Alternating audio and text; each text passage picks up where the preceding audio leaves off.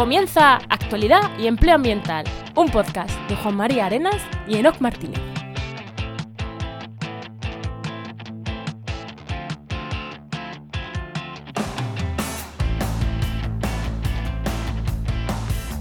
Buenas, soy Juan María Arenas Y aquí Enoc Martínez, y este podcast cuenta con el patrocinio de Oikos MSP. Agencia de comunicación y marketing especializado en ciencia, tecnología y medio ambiente, que puedes encontrar en www.oicosmsp.com. Hoy, en el programa 198 del martes 21 de noviembre de 2023, hablamos sobre transición del carbón en Asturias. Enoc, no, no ¿Otra lo has vez? cambiado, o sea, lo has cambiado del que hicimos hace 10 programas, ¿no? Sí, sí, sí, lo he cambiado, lo he cambiado. Vale, vale, vale. vale. A ver si me vas a, otra vez, vamos a empezar otra vez a presentar a Laura y no, no es plan. No, no, bueno, no, antes, antes, antes de darle paso al invitado, Enoc, ¿qué tal? ¿Qué tal tu semana? Pues muy bien, he estado muy entretenido en mi curro de por las mañanas haciendo planeamiento municipal, que es una cosa que yo recomiendo mucho para cuando estás aburrido. En lo Pero que bueno, tiene la administración, que hay que hacer estas Es cosas tiene. Efectivamente, evaluación de impacto ambiental de planeamiento municipal es una cosa divertidísima. Bueno, ¿Y tú qué tal, Juan? ¿Cómo estás? Mira, pues yo voy a contar dos cosas que me está haciendo esta semana. Que una es que, bueno, en la agencia en Oikos MSP llevamos un montón de web de clientes y propias, pero bueno, me importa más la de clientes. Y hacer una nueva versión de WordPress que ha dado algunos fallos en algunas personas, en algunos servidores. Y, y bueno, nosotros por suerte no nos ha dado problemas nada más que en una y que estaba desarrollando y porque el servidor no lo controlamos nosotros. Pero cuando me dio, fue en la primera que me di cuenta porque estaba trabajando en ella y me eché a temblar. Dije, como se me digan las, todas las webs que llevamos de clientes, me, mm, me puedo morir. Pero empecé a entrar a las más gordas y vi que estaban ahí en su sitio y dije, vale, no ha pasado nada. Menos mal. Y luego también eh, pensando todo lo del Black Friday, que esto sale, esto sale antes del Black Friday, ¿no? Pues es que no sé cuál. es- Creo que sí. Creo que el no te 22, digas creo que tú- sale- sí, sí, creo que sí, creo que sí. Pues nada, eh, en la academia vamos a hacer, en la academia de cursos de Ecoformación, vamos a hacer un descuentito, así que quien, que quien sea que entre el viernes, o sea, nosotros, a la- como debe de hacerse, solo el viernes el descuento. Sí, ni el jueves ni el sábado, ¿no? el viernes. Así que quien Muy quiera bien. que entre y lo, y lo verá ahí para, para hacer el descuento y, y ya está. Eh, con eso hemos estado estos días. Bueno, con muchas más cosas, pero bueno, planificando eso, con las actualizaciones y eso. Y el Black Friday. Eh, y creo que para la agencia igual también hacemos algo. Fíjate, es raro hacer servicios Sí, Friday, verdad. pero igual, igual hacemos algo. No sé si lo haremos. Muy bien. Venga, le damos paso al invitado de Noc. Venga, vamos allá.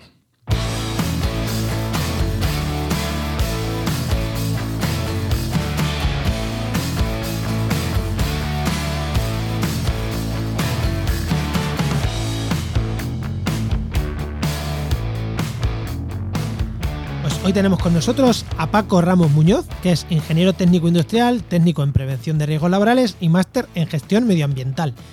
Y forma parte de la Comisión de Energía y Contaminación de Ecologistas en Acción. Muy buenas, Paco, ¿qué tal? Hola, eh, buenas. eh, Muy buenas. Muñiz. Muñiz. Claro, eh, más que nada por mi madre, ¿sabes? Para que no se enfade. Ah, Miz. ¿Y por qué me has puesto Muñiz? Muñiz de los Muñices asturianos, que son muchos. Miz, ¿no? Muñiz, Muñiz. ¿Y qué he dicho? Es que Muñoz. Ah, he dicho Muñoz. Joder, sí, está Claro, bien puesto estás, Muñiz. acost- estás acostumbrado a ir del sur y normal. Muy bien, encantado. Bueno, Paco, eh, la pregunta que hacemos a todos los invitados. Cuando eras pequeño, ¿qué querías ser de mayor y cómo has llegado hasta aquí? Bueno, yo eh, no sé lo que quería ser cuando era pequeño. Era un, un niño con dos hermanos, de una madre viuda de clase de obrera y que lo que me gustaba sí que es verdad que era dibujar. ¿no? Vamos, hice Bueno. la escuela normal y después llegados a los 14, 15 años en este ambiente, pues uno lo que hace es apuntarse a buscar un oficio y a estudiar una formación profesional, que era en la época eh, de, mi, de mi generación. ¿no? Y entonces me interesaba hacer la mecánica de automóvil, pero me apunté a delineante porque como iba yo solo a matricularme, pues aunque no fuera decisión familiar, pues cambié en el último momento. Yo creo que a partir de ahí una serie de casualidades y también de suerte, desde evolucionar en el punto de vista, digamos, del, del estudio de la formación muy bien y acabar la FP con la idea de lo que a mí me gustaba, dar clases de dibujo, de geometría descriptiva y teoría de dibujo y estas cosas de los planos, las rectas, la, la, la- estas cuestiones de, de geometría descriptiva y La para eso pues, necesitaba un título de grado medio y que tuviera dibujo, pues esa era la ingeniería técnica industrial eh, mecánica. Terminados los estudios, pues en vez de entrar de profe justo unos días antes, eh, aprobé una oposición a, única, a una eh, multinacional española muy conocida, empresa pública en aquellos momentos, que nada tenía que ver ni con el dibujo, ni con la mecánica, ni con la, ni con la delineación. Entonces me dediqué toda la vida de forma profesional, pues a la, primero a la electromecánica y luego eso de que habláis de los nativos digitales, bueno, pues yo fui antes de que existiera la digitalización, creando ese mundo desde el punto de vista de un obrero, eso sí, desde un trabajador, pero desde las telecomunicaciones y en un momento determinado, volviendo de Cataluña a Asturias, donde me había he estado trabajando unos años fuera, pues me encontré con problemas ambientales relacionados con cuestiones industriales. A mí no me lo puedo creer. la naturaleza, feliz no me lo puedo creer. y la montaña, y acabé peleando contra la incineración de residuos, con el tema de las centrales térmicas y la industrialización eh, sin control. No me lo puedo creer. Industrialización en Asturias, con problemas ambientales. No sé de qué me estás hablando, ¿eh? Pues eso. Pues ¿quién sabe lo que es una combustión? Digo, no, yo es que a mí lo que me gustaría es saber qué pasa con la población de los Asturias, pero nada. Me tocó nada más que las cosas asquerosas. Y eso sí, desde, bueno, como yo he tenido de forma absolutamente extra profesional, nunca, vamos, sin ser contratado por la organización, aunque evidentemente, como todas, también necesitamos eh, gente contratada que nos atienda las cosas diarias hasta, bueno, pues mi jubilación, que ahora en este momento pues soy un, un jubilado, que sigue haciendo lo mismo porque a veces pidiendo intentar volver a trabajar para descansar.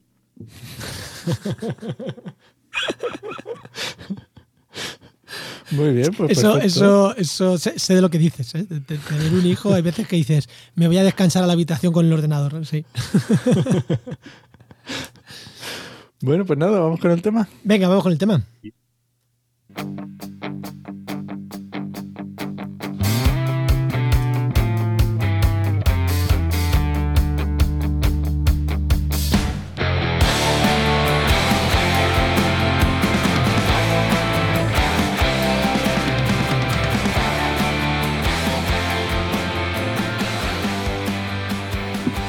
Cuando en este podcast tratamos un tema, hay muchas veces que nos dejamos cosas sin tratar, porque el, invitado no profundiza bastante, porque, oye, porque nos hemos ido por otro lado, o porque hay veces que hay que buscar eh, otras voces que nos hablen de lo mismo, no siempre para contrastar, no siempre para contraponer voces. Hay, días, hay, hay podcasts que lo hemos hecho sí abiertamente contraponiendo, pero en este caso no.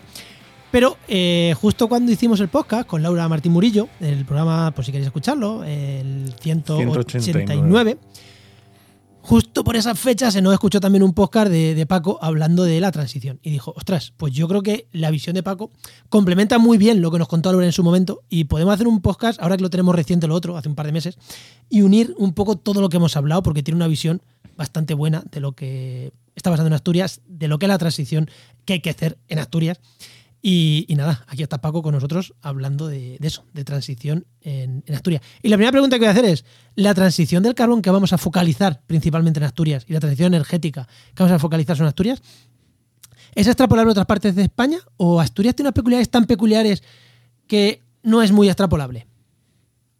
Eh, bueno, que en cada sitio tiene unas particularidades concretas, ¿no? Porque no solo por la actividad, sino por lo que esa actividad supone con respecto a la propia localidad, a la propia región o a la, propia comunidad autónoma. Las proporciones en Asturias eh, de lo que suponía la industria y lo que suponía en el pasado el carbón son totales, ¿no? pero por otras partes sí que tiene mucho en común. Incluso hay algunos libros recientes que hacen un repaso muy personal y desde el punto de vista de las, vamos, de hombres y mujeres que vivían en esas zonas, fueran eh, Cataluña, Andalucía, Castilla, León o Asturias, y que muchas cosas sí que son comunes. Incluso los propios mitos y, las generalidades que en realidad a lo mejor no tienen que ver con la realidad, pero desde luego años de historia y, como no, ¿no? años de mm, regulaciones industriales y durante muchos años, pues yo creo que sí que son también comunes.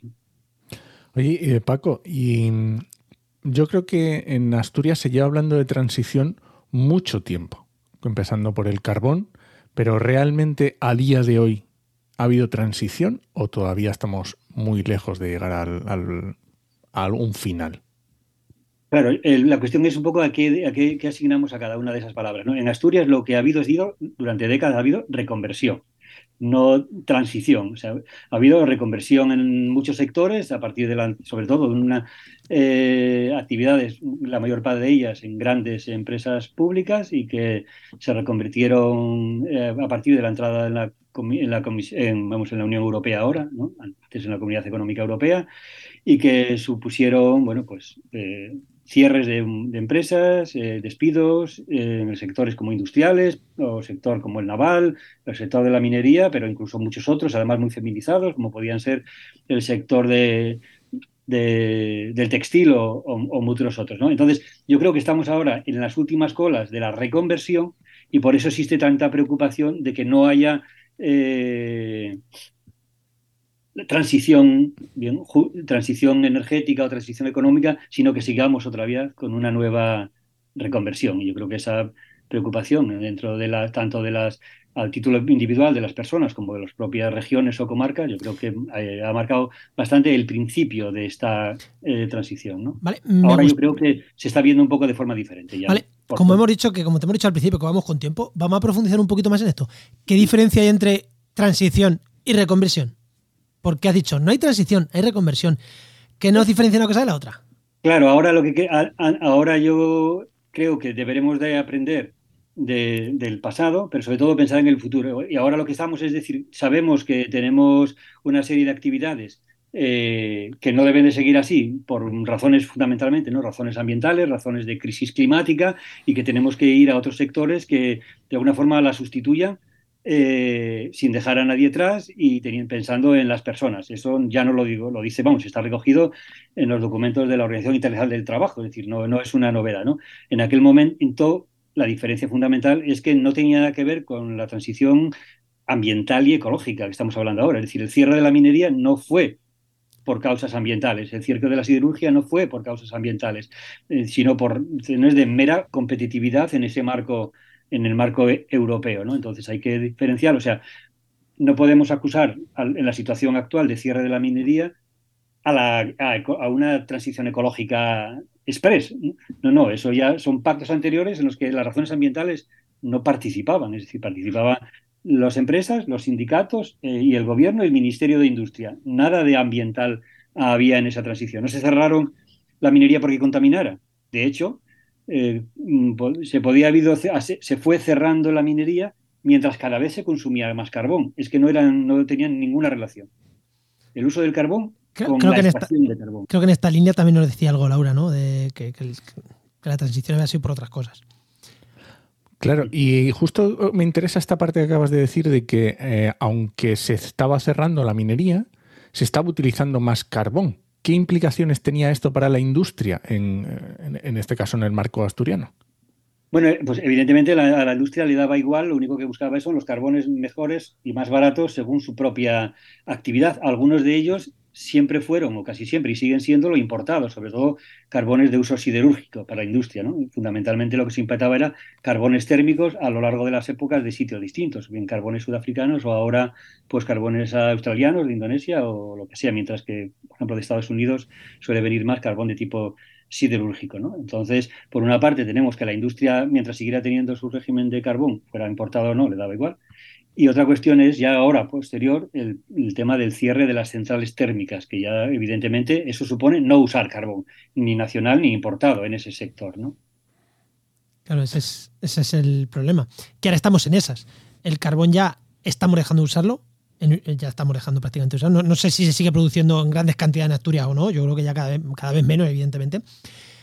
Claro, ya sea por dinero o ya sea por, por temas ambientales.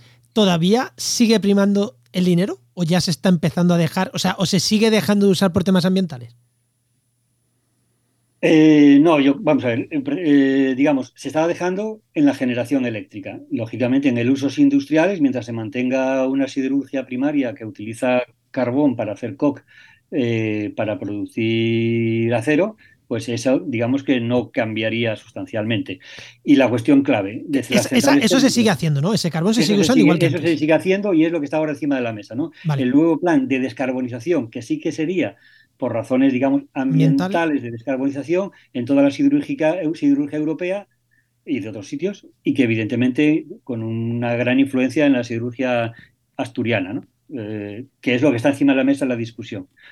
Eh, y que bueno, podemos hablar más, más, más a futuro en qué situación está, qué proyectos están encima de la mesa y qué preocupaciones existen, incluso en los propios eh, sindicatos. De hecho, todavía hace unos días que se hicieron unas jornadas potentes en Avilés precisamente para discutir sobre la situación de este tipo de actividades empresariales. Con el carbón de las centrales térmicas, bueno, pues en esta última década, digamos que hemos cerrado más de 30 grupos térmicos, pero sí que es verdad que el último grupo térmico que se entiende que va a estar funcionando es un grupo asturiano y Gijón. Por lo tanto, al puerto asturiano del museo siguen llegando también el carbón térmico para usos de generación eléctrica en lo que sería la última eh, baza de, de este sector de generación y que, bueno, esto sí que tiene cuestiones ambientales, pero no nuevas, no de la transición que estamos viendo ahora, ¿no? sino toda la evolución de la legislación sobre emisiones contaminantes, no climáticas, y que llega un momento en que las centrales térmicas son envejecidas, con precios caros de carbón, de CO2 y con altos costes de adaptación, pues deciden que es más barato generar con gas y fueron expulsadas. Claro, pero esto ya es más, digamos, tecnología pura y dura, que quedan obsoletas y, además se requiere que sigan existiendo por el tema de la seguridad de la red, por el tema de que ya hemos hablado del PENIE, que bueno, eh, ciertos temas que bueno, que están ahí, que van poco a poco, y lo que dice, lo que dice Paco, que se van cerrando, se van cerrando, se van cerrando, y alguna, pues lo que dice, ¿no? Que queda. Y te iba a preguntar, claro, eh, porque estabas hablando del tema, de este el tema de, las em, de generación, pero el otro tema industrial, claro, ahí entiendo porque no es, digamos, eh, sustituible fácilmente. Porque claro, mm, a, lo mejor no hay materias primas tan fáciles de conseguir para, lo que sé, las temperaturas, las condiciones que se tienen que dar en un alto horno. evidentemente. Eh, esa es la clave, ¿no? Es un, el sector de la siderurgia es un sector, digamos, de, difícil descarbonización y por lo tanto lo que se trata es de ver qué procesos industriales podemos disponer, qué tecnologías bien mm, ya disponibles, probadas o, que podría ser de futuro eh, para seguir produciendo acero y con un marco además distinto.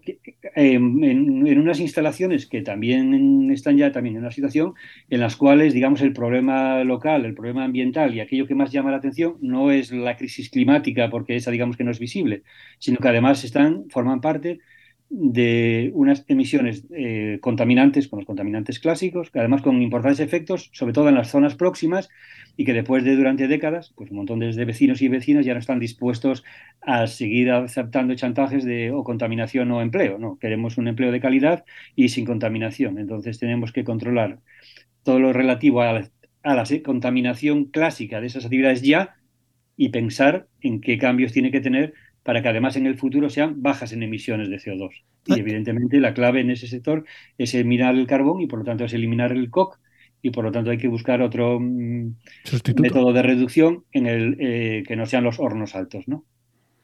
Entiendo que, Enoch, eh, te pregunto a ti, Enoch, entiendo que nuestras, nuestros oyentes saben distinguir entre contaminación por contaminantes y, cambio climático y CO2, ¿no? Eh, esa, base se la damos a nuestros oyentes ya, ¿no? Sí, yo creo que eso lo podemos dar por supuesto. Esa, la damos por sabida. Es, muy importante, ¿no? Porque sabéis que entre los dos hay ganador-ganador, ganador-perdedor, perdedor-ganador o perdedor-perdedor. Es decir, pues depende, pero tienes que tener claro cuál es el enfoque. Y el proyecto que está encima de la mesa me preocupa porque, ah, eh, evidentemente, mirando mucho en cómo hacemos la reducción de emisiones de gases de efecto invernadero, no vemos tan claro que eso suponga eliminar las instalaciones que quedan, no por las que se pone, la contaminación clásica. Es decir, podemos eliminar el uso del COC, pero si no se cierran las baterías de COC y se sigue produciendo COC, será dedicado a la exportación y no a su uso aquí, pero seguiremos sufriendo sus efectos contaminantes.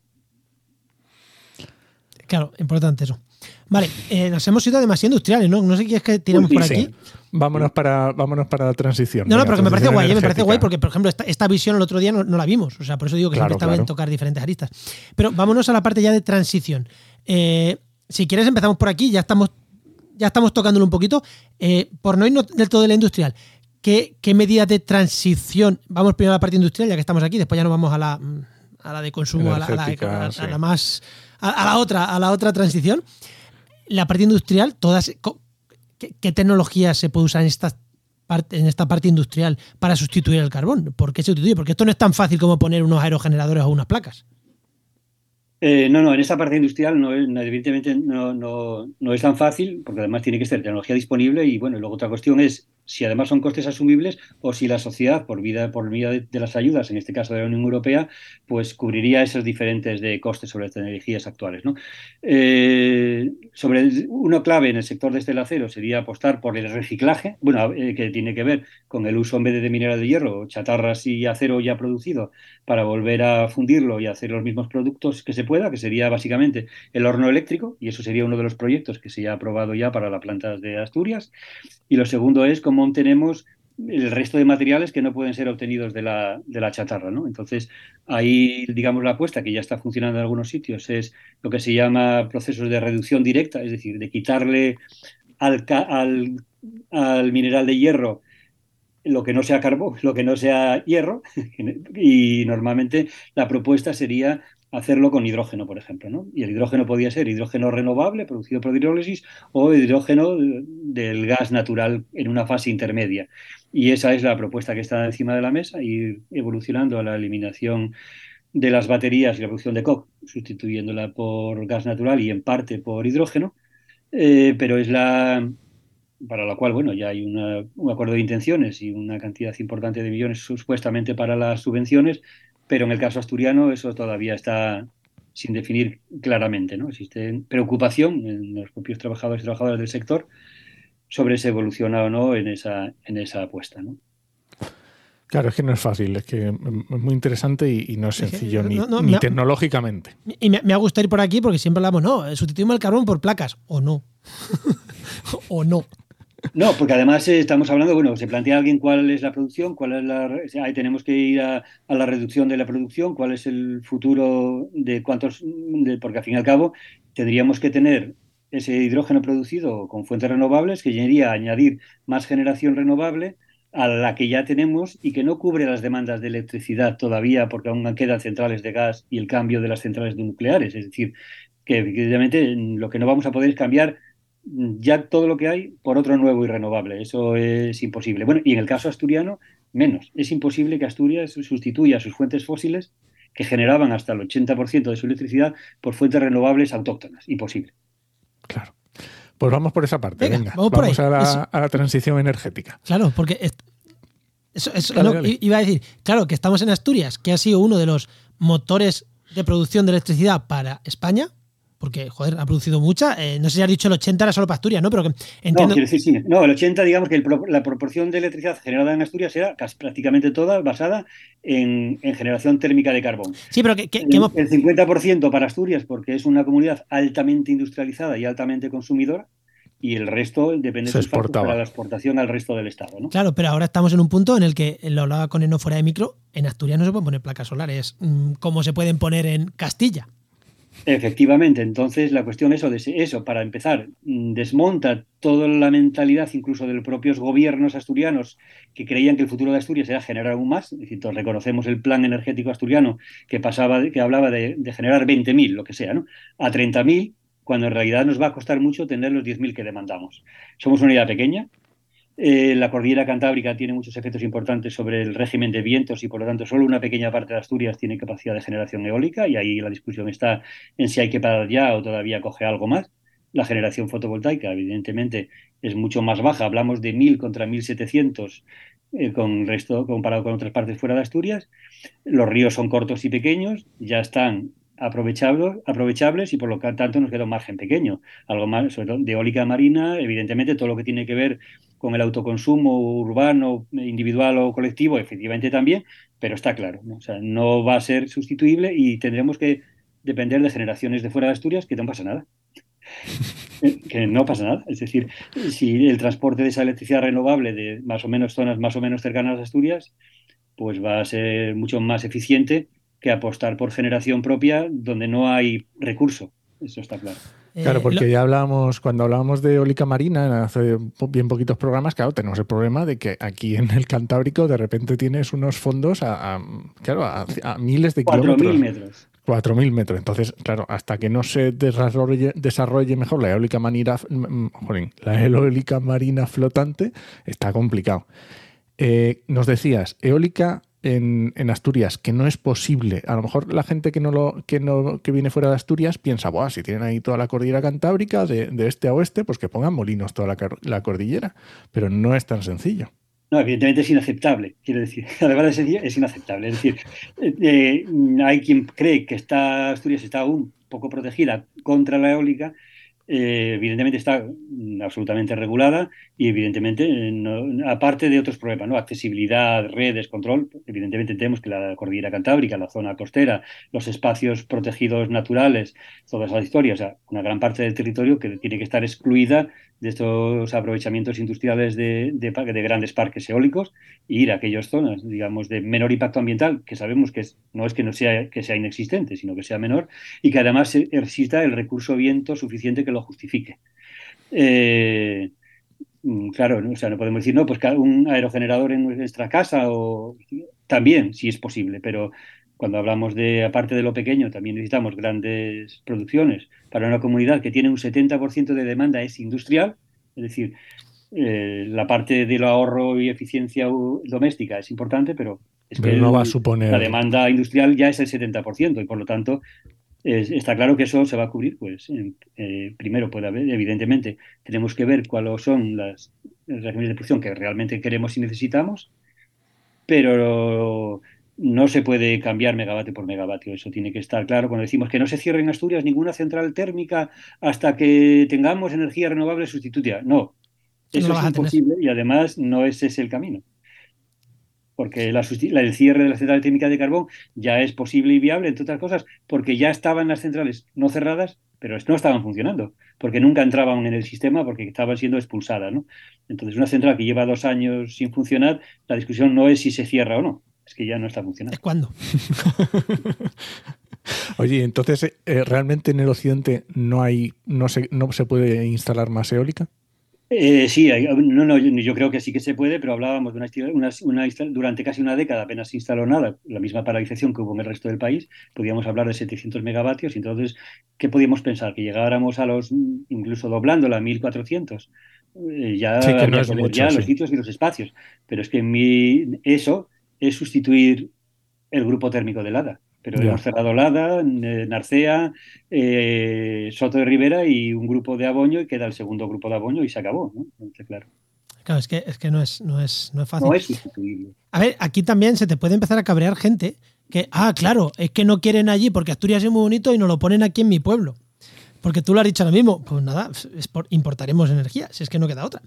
Que, a ver, que a mí, oye, después de que Asturias ha estado mm, produciendo con carbón a toda España, eh, que porque ahora recibáis vosotros más de lo que producís, a mí tampoco, tampoco me parece mal, más va a recibir Madrid.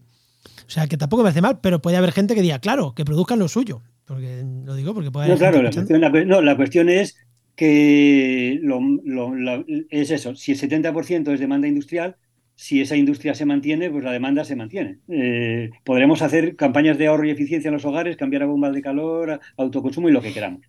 Pero evidentemente es, 87 o incluso fuera de generación térmica con carbón, que no va a existir, pues además mm, lo que con líneas de alta tensión ya instaladas y excedentarias, puesto que ya no exportan, pues no, no hablamos de cantidades, además es que, que si antes eh, se producía 100 y se exportaban 100, ahora hablamos que para la demanda de 100 se importen 10 o 15, ¿no? Incluso hay quien dice que no va a hacer falta, que estaríamos un poco por encima. Yo no lo creo, ¿eh? porque la alternativa sería incrementar mucho más el uso de las dos centrales de gas que ya existen. Gas natural licuado de importación, de fracking, con importantes daños ambientales en Estados Unidos, de donde lo importamos o de otra parte.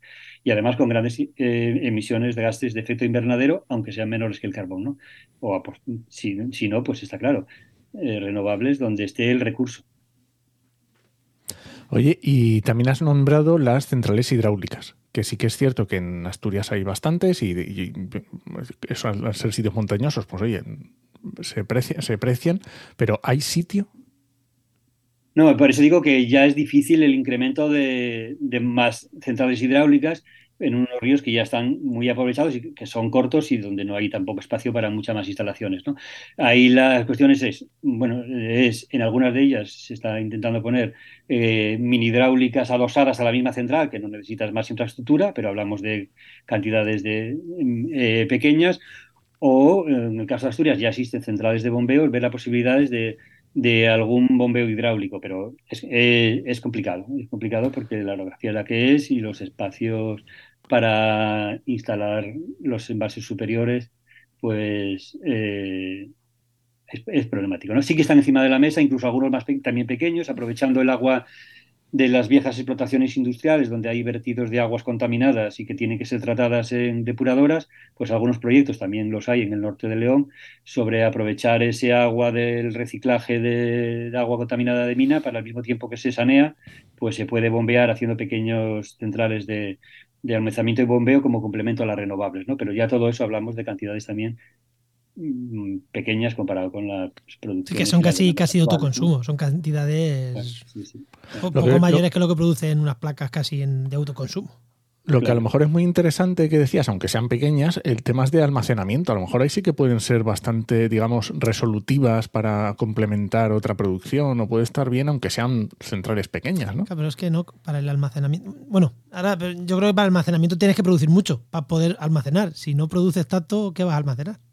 No, es decir, a ver, hablamos de almacenamientos que tiene que ver con la, bueno, el tema del almacenamiento es clave, con cada vez un, lo estamos viendo, ¿no? Cada vez con un país, pero hablamos como país, ya no como sitios concretos, ciudades concretas o regiones concretas. En un país basado en las renovables está claro que el almacenamiento va, tiene que ser clave y fundamental, sobre todo cuando vayamos cerrando aún el gas o las nucleares, ¿no?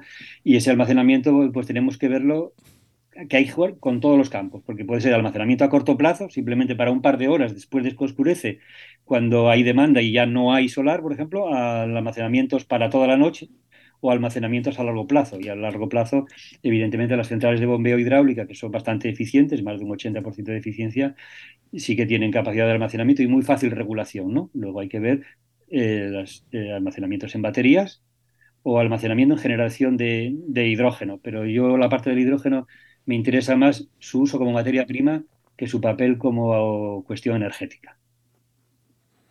Sí, además mm, hay, que pensar también en, las pérdidas de eficiencia, en, el transformar de una energía a otra. También, bueno, hay que tenerlo todo yo, en cuenta. Yo en Asturias, eh, pensando en Asturias y la aerografía de Asturias, mm, cuando pienso en almacenamiento allí, pienso especialmente en, temas de bombeo. Es que tenéis saltos de agua muy grandes y muy juntos y no, pero los dos que hay grandes juntos ya tienen bombeo. Es decir, la central de Taner Río Seco ya es una central de bombeo mixto. Vale, y eh, claro, aquí estamos hablando, estamos metiendo muchas diferentes y cómo, porque hemos hablado de eólica, hemos hablado de fotovoltaica, que al final es, se nos queda en autoconsumo, hemos hablado de centrales hidráulicas, hemos hablado de industrialización. Eh, ¿Cómo lo está viendo el asturiano de la calle? Cómo percibe este, toda esta transición, que ya ha vivido su reconversión y cómo está viendo esta, esta nueva transición. Bueno, eh, yo creo que, claro, eh, yo no sé cómo, cómo, piensa toda la calle. Obviamente. Lo que sí ha habido es, primero, yo creo que ha habido una fase de evolución bastante bueno, interesante. Primero lo veía como una, básicamente como una amenaza porque evidentemente lo que se pensaba era otra reconversión más después de la que vino la de la, minería de carbón y todas las demás. Y, costaba explicarles que en realidad parte de esa transición ya se había dado antes de que se cerraran las centrales térmicas de carbón. Es decir, una gran parte de la actividad industrial asturiana está relacionada con las renovables. Eh, y evidentemente todavía lo vimos claramente el otro día en las jornadas, es el ejemplo es Avilés. Es verdad que no va a haber empleos sustitutivos de la minería en cada sitio y en cada central donde ya estaba, porque ni se dan las, porque no se dan las, las condiciones que se daban para esas actividades, ¿no? Cuando a lo mejor hablamos ahora de toda la margen derecha de la ría de Avilés, está dedicada eh, con un montón, montón de generación de empleo a las actividades de de fabricación y de producción y de exportación de materiales para renovables, tanto para energía solar como para la energía eólica, es decir, tanto el, el funcionamiento del puerto, la actividad de, de ArcelorMittal, la de otras em, empresas de fabricación de perfiles o, otro tipo de elementos, es, mm, de hecho está la margen derecha del puerto en un plan de ampliación, incluso la ocupación de lo que era la antigua fábrica de aluminio, ¿sabéis? Que, cerró todo su espacio, se va a dedicar a incrementar las superficie para fabricación y producción y exportación de energía eólica marina al Mar del Norte, ¿no? que es donde se está instalando. Claro, ahí hay un problema que hemos visto en muchos sectores de las renovables. Si tú apuestas por la producción, eh, pero no por la instalación, a los países a los que exportes, la segunda eh, generación te pide que lo fabriques allí. Y ya lo tenemos. Es decir, si vienes a monar eólica marina al norte, al Mar del Norte, a, la costa polaca, queremos las fábricas en Polonia. Y por lo tanto, o en Asturias o la cordillera cantábrica, yo, o sea, la cordillera cantábrica, en el Cantábrico, también se empieza a instalar energía eólica marina flotante, que además favorece bastante el uso de los puertos por la forma de los transportes y tal, que no hay que trabajar allí, sino que se trabajaría en puerto. O si no, pues cada vez el peso de la producción, pues eh, el riesgo de irse a otra parte es existente. ¿no? Y hablamos de las zonas donde exista el recurso, las zonas que no estén excluidas de la protección, y en realidad estamos hablando de uno o dos parques eólicos marinos. Nadie, nadie se imagine que la capacidad que hay de eólica marina en Asturias va a ser toda la cordillera cantábrica. Y evidentemente teniendo en cuenta las influencias en otros sectores, pero que hay que, que, hay que valorar, claro. Sí, pero lo de la Marina, lo que hemos hablado en otros programas y hoy también lo ha comentado, es complejo por, la orografía de España. Que es que tenemos tanta montaña que, que, Asturias sigue bajando en el mar y se sigue metiendo para abajo y para abajo y para abajo y para abajo hasta los 4.000 metros en nada. O sea que es que es difícil, es difícil montar ahí la, la Marina si no es flotante.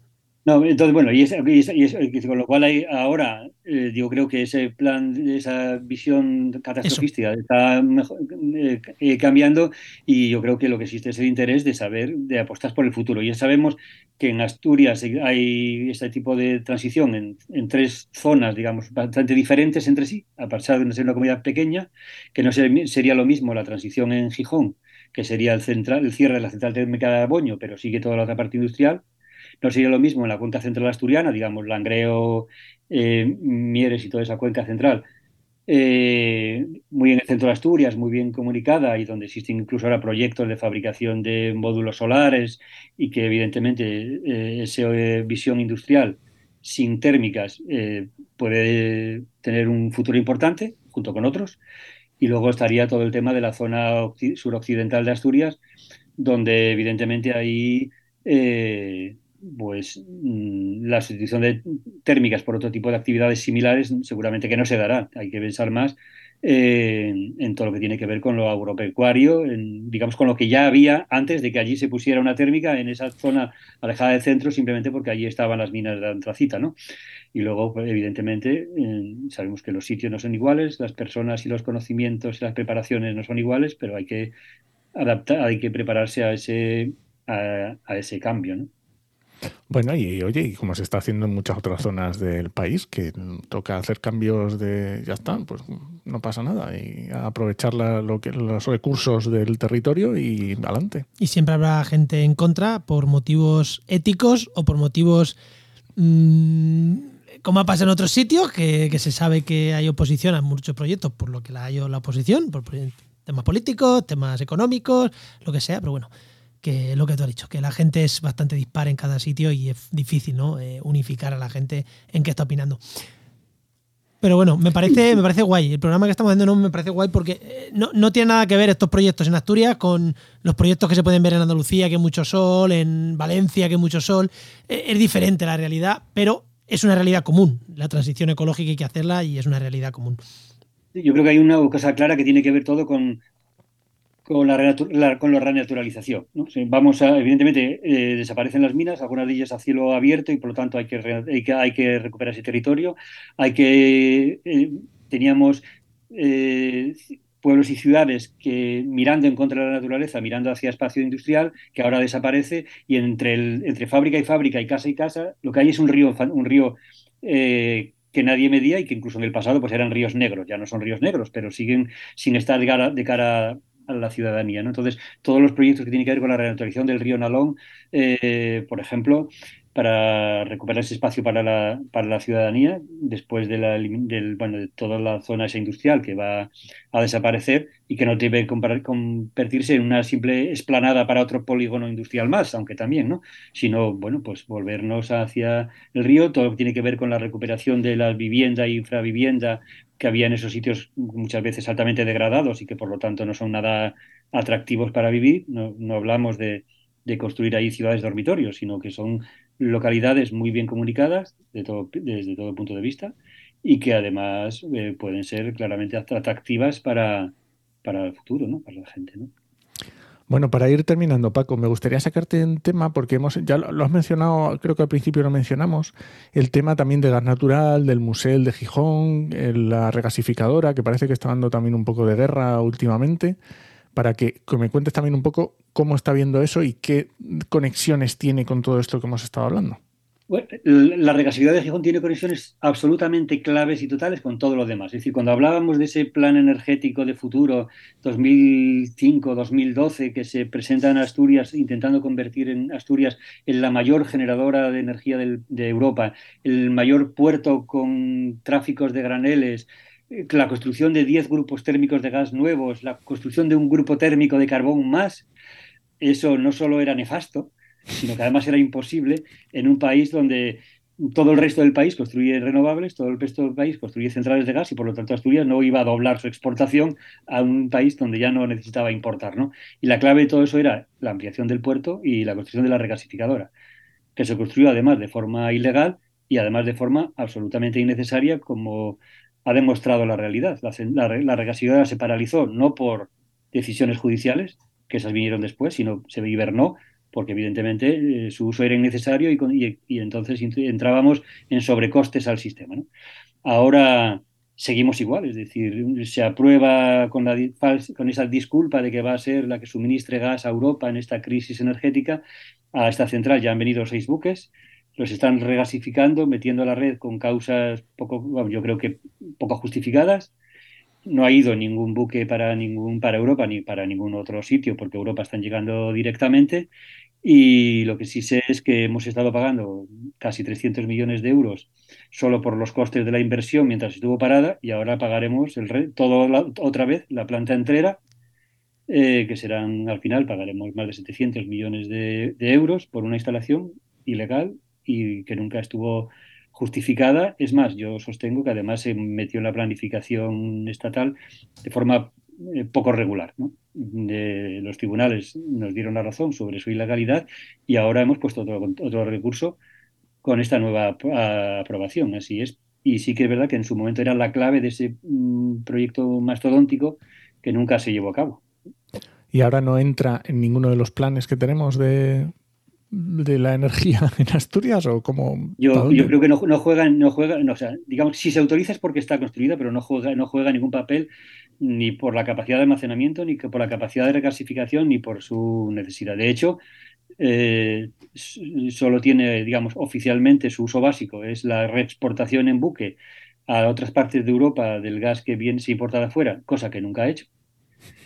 Y y por lo tanto creemos que eh, no, no, como tal regasificadora, ningún papel.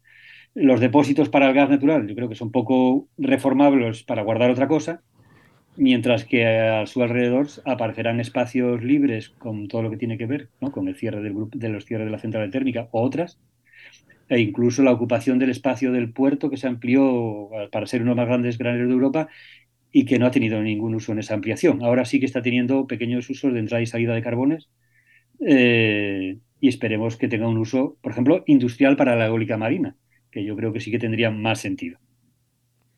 Bueno, pues los depósitos de gas para la eólica marina mm, lo veo complicado, pero bueno, ya buscaremos algo. Nosotros, eh, la petición nuestra como ecologistas en acción y otros participantes ya en su origen y con la demanda era su demolición, una obra ilegal su destino es la demolición y no la, la reconstrucción como si fuera legalización. Pero bueno, esa es una, nuestra clara opinión. hay veces que hay que pedir, hay que pedir mucho para que te den la mitad y decir, bueno, venga, llegamos aquí a un acuerdo. No, yo creo que aquí no hay acuerdo. Todo el mundo sabe que era innecesaria y ya está. bueno, Por eso nunca se había incluido en la planificación nacional hasta el cambio del 2005 y poco explicado. Pues nada. Bueno, no, bueno, yo creo que nos hemos hecho una idea bastante buena de cómo, de cómo está, de la reconversión y la transición, que bueno, parece que no va tan mal como, como pareciera y yo creo que está muy bien. Momento, momento spam. Paco, algo que nos quieras decir. Luego ya nos despedimos tranquilamente, pero bueno, dinos ahora primero momento spam, alguna cosa. No, nada, evidentemente son cuestiones complejas eh, para que veamos un poco también cuál es el abanico de actividades del, del movimiento ecologista, variado, diverso, eh, básicamente en base a trabajo eh, voluntario donde bueno pues a todas aquellas personas que quieran tener interés en tanto en, esta digamos esta parte tan definición de la base industrial pero que detrás de esto están emisiones cambio climático contaminación de, la, de las ciudades eh, efectos a la salud eh, y que dan lugar a muchas posibilidades de intervención tanto desde el punto de vista social como desde el punto de vista incluso de relación con las administraciones o con las propias empresas y que, bueno, pues en las redes sociales, tanto personales como del resto de la organización, pues que estamos también a, a su disposición, incluso para el debate y para, y, para bueno, aunque no estemos de acuerdo en muchas de las cosas que pues podemos estar. Eh, eh, Enoch sé que va a dejar ahí el enlace a Ecologistas en Acción. Estoy viendo que a la Federación de Asturias en concreto, pero bueno, al final la web es la misma, ecologistasenación.org. Y las redes sociales de Paco también, yo sé que Enoch las va a poner, las va a poner. No, no, lo estoy viendo, pero seguro que en algún sitio las ha puesto ya por ahí, en las notas. Sobre todo el Twitter. El Twitter, ya lo he visto, ya lo he visto. Paco Ramos M, que es muy activo Paco, así que genial. Muy bien, gracias. Pues nada, Paco, pues, eh, no te vayas, vamos a despedir el programa contigo y vamos, ¿no, Enoch? Vamos allá.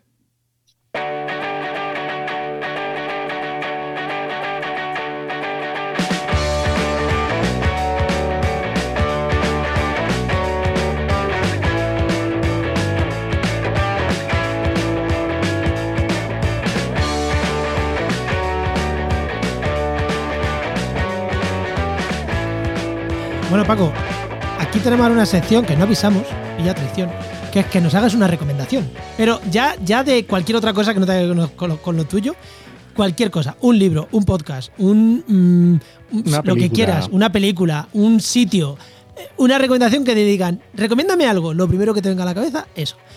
Piénsatelo que vamos a recomendar Enoch y yo, y después eh, te damos dos minutitos para pensártelo. Venga, yo empiezo, como siempre, voy a recomendar un podcast que creo que ya había ah, eh, recomendado, pero como llevamos tantos programas, yo lo recomiendo otra vez. Que se llama Presentástico, de Carles Caño. Sí, es muy interesante, sobre todo para temas de presentaciones, hablar en público, comunicar. Bueno, está, a mí me gusta, está chulo. Venga, y yo, como el otro día te dije, yo ya cogí la, la de los dos temas de marketing y tal, y me dedico al marketing, pues os voy a recomendar uno que se llama Marketing for E-Commerce que es, pues eso, marketing para e-commerce, pero está muy bien, ¿eh? porque tratan, si tienes una tienda online, que oye, hay gente que puede tener una tienda de productos ecológicos, tal, que nos escuche, pues está muy bien, ¿eh? tratan el sector macro, pero muchas veces hablan de herramientas, hablan de cosas que puedes llevártelo a lo micro perfectísimamente, y está muy bien Marketing for E-Commerce. Eh, podcast, eh, tanto en la versión española como en la sudamericana. Yo la, la mexicana no la escucho, pero sé que tienen las dos. Sí, tienen una también. Pasa que esa está muy oriental al público sudamericano y allí ya no. todavía no voy a desembarcar en México con mi agencia de marketing, así que no, no la escucho. No, pero está muy bien porque tocan temas muy diferentes y es muy interesante. Marketing for y come For con cuatro. Eso es, con un cuatro. Y Paco, venga, recomendación.